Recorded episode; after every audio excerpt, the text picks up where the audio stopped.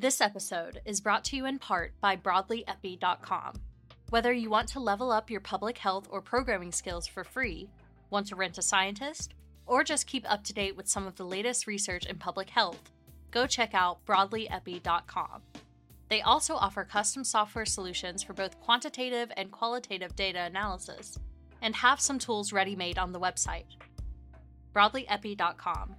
Epidemiology, broadly speaking.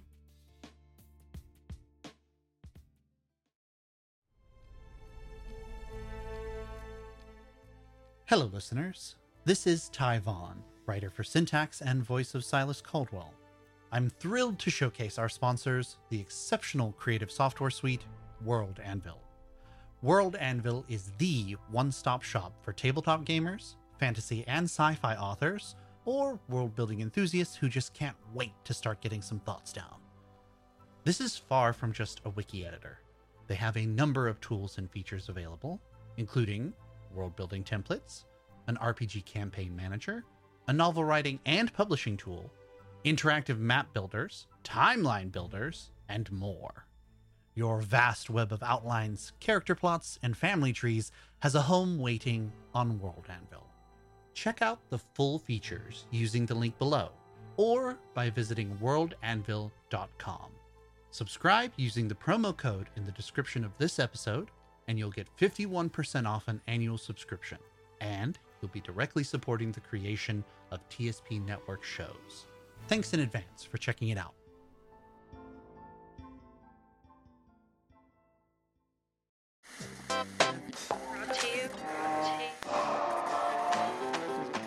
Brought to you by Twin Strangers Productions. Go look good.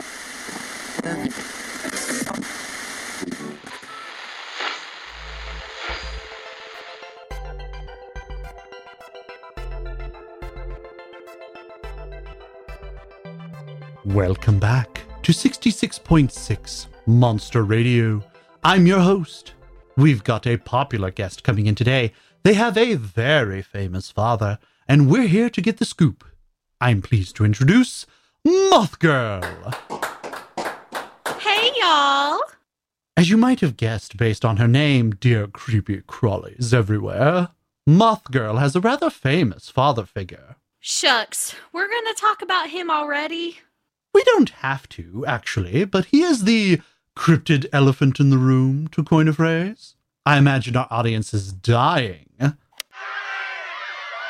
to know about your relationship with your dear old dad, but let's get to know you a bit more. Before that, like, for instance, am I going to be disemboweled and devoured today? No, no! I eat vegan actually. I find it's much healthier. Oh, thank fuck. Well, you are more of a cultist type, perhaps? And I'm to be made an offering to some kind of eldritch deity? I'm an atheist actually. That's two wins for yours truly. Well, then, I'm getting a little low on ideas here. What's the method of my demise this time? Demise?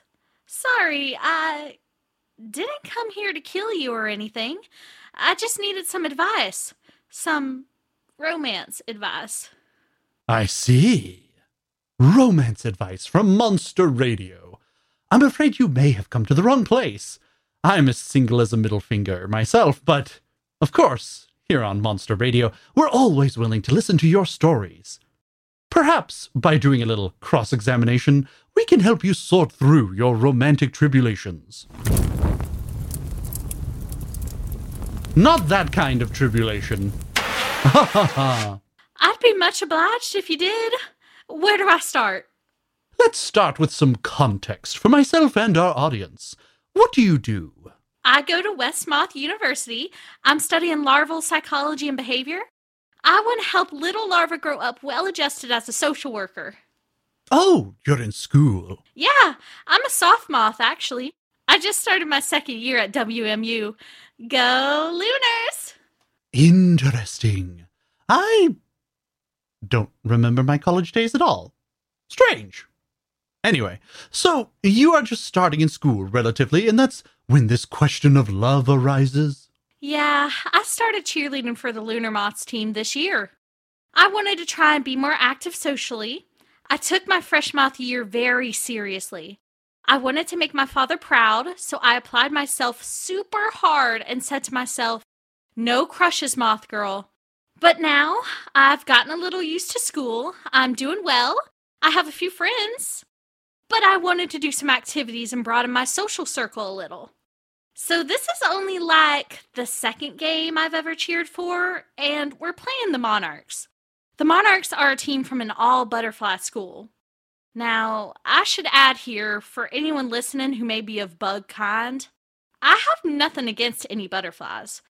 But my dad, my dad is a bit old school. He always hated butterflies. I didn't realize moths and butterflies were natural enemies. Oh, they ain't. At least, not that I'm aware of. I think it's mostly just my dad, actually. I do know the reason for it. Oh, do tell. In case you didn't know, moth people are quite long lived. I'm just starting uni, and I'm 327 years old. That's only a decade later than most moths go to college. My dad, I'm not sure how old dad is, actually. You know, Mothman? Yeah, I said it. My dad's Mothman. Indeed. Anyway, my mom and dad were quite close. But my mom, I didn't really know my mom. Dad said she was gone shortly after I was born, and he always said it was a butterfly's fault.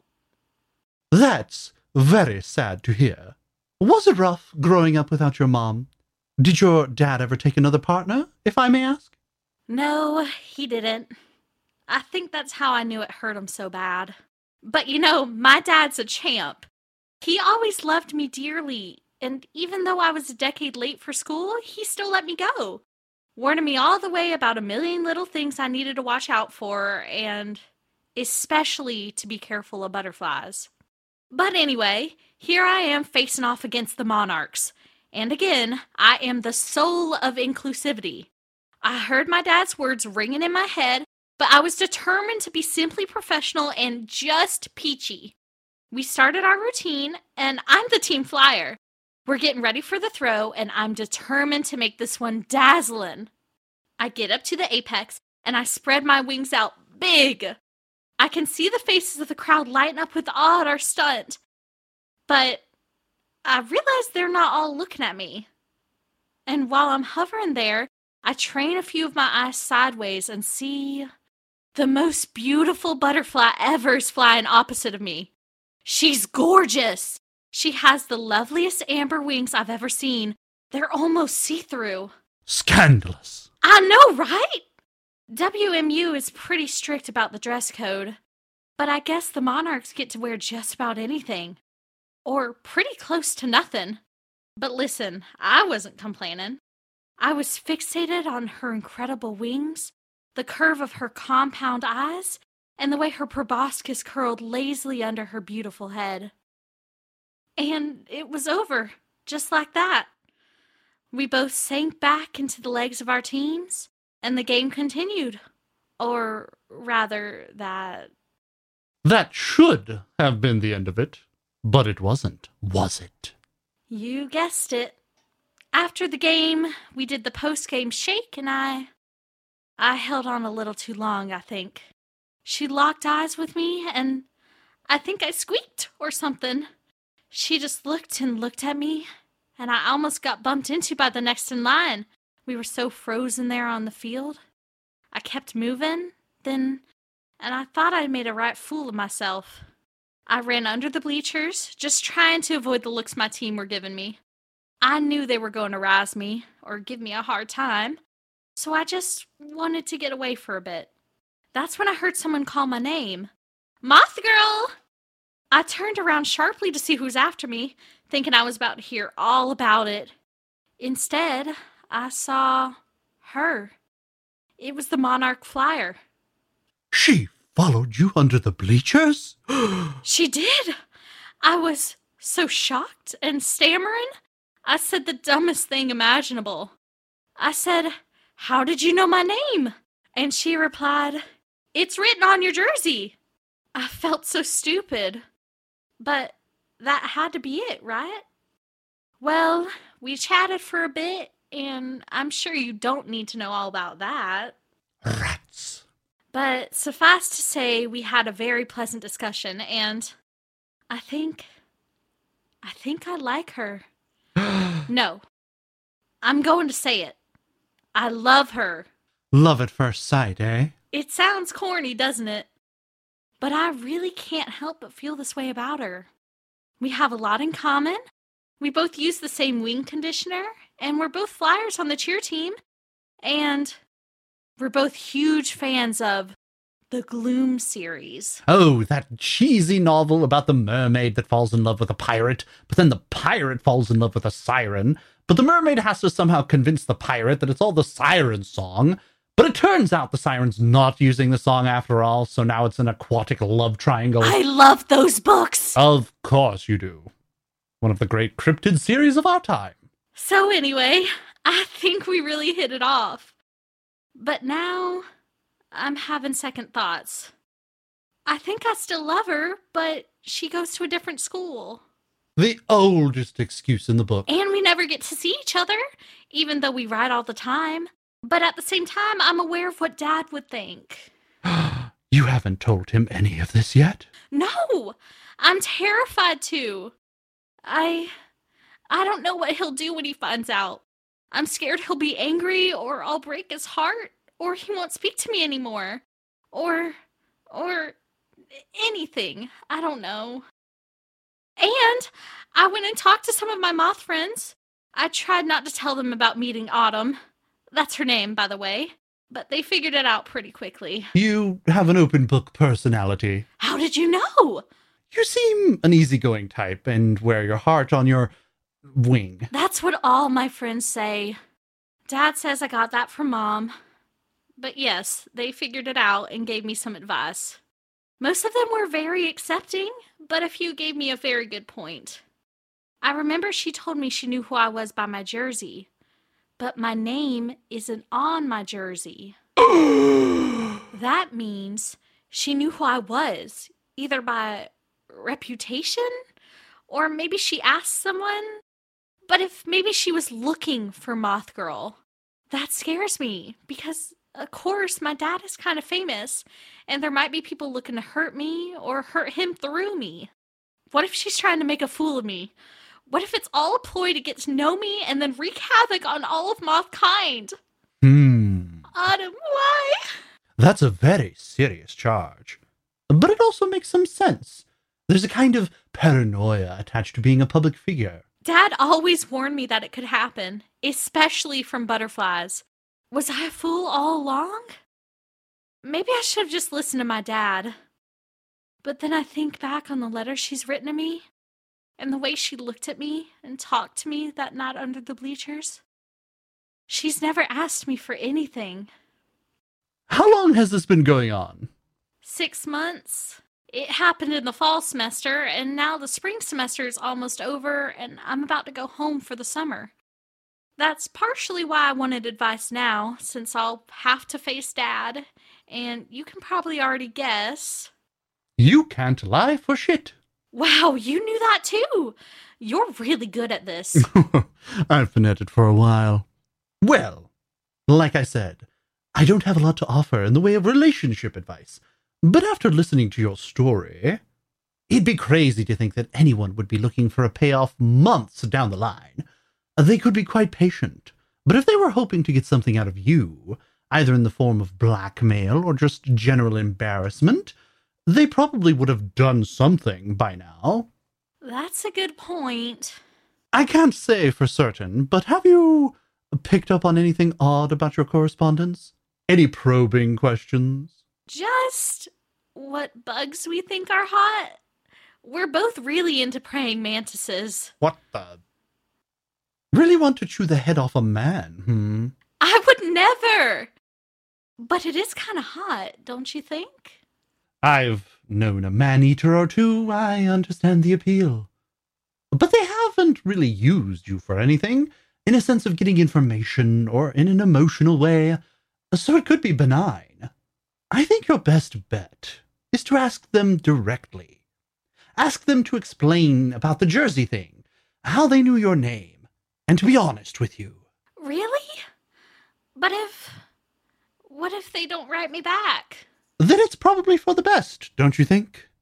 If they act like you got wise to their scheme and don't write to you anymore, then it'll be proof you don't need to be pursuing this relationship. And if they do, there's a good chance there's some misunderstanding. They could be a fan of yours or your dad's, who knew you by sight and wanted to get to know you, but didn't want to come off too creepy. It could be they simply asked one of your teammates before they ran to meet you. Anything is possible, but I think you'll find truth to be the best foundation for any partnership. That sounds really scary. But I think you're right. I'll give it a try. I'll write them a letter as soon as I'm back. Well, I think I must be off. I got some great advice and I'm really grateful. Now, I'll just be grabbing a snack on my way out. Holy shit!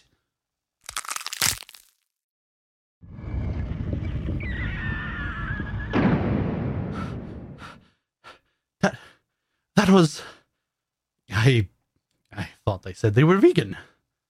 My god.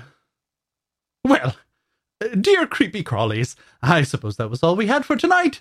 I hope you enjoyed our special guest, and please do tune in next time to Monster Radio. Until then, I'm your host,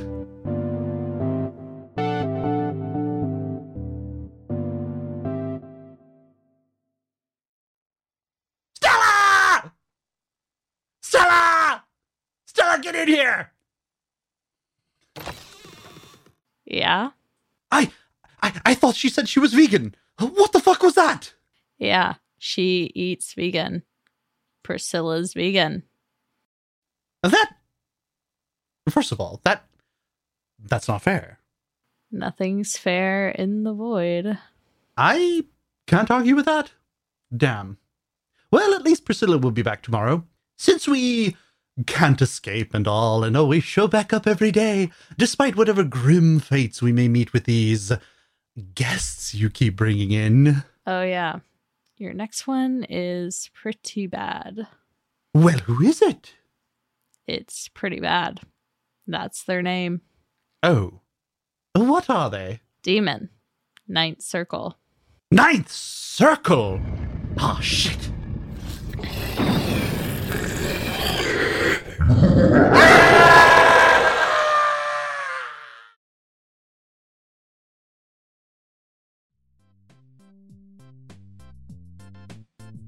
Monster Radio is a podcast by Twin Strangers Productions and is licensed under an Attribution Share Alike 4.0 international license. Today's episode was directed by Stella Odom and written by Ty Von. The host is played by Ty Von. Moth Girl is played by Stella Odom. Additional voices provided by Kaila Crockett. Find out more about us on our Twitter account at Monster Radio Pod or our production account at Twin Strangers P new episodes every other Thursday, and you can also watch our other podcast, Syntax, on the break weeks. You can find out more about that at syntaxpodcast.com. Thanks for listening, or whatever.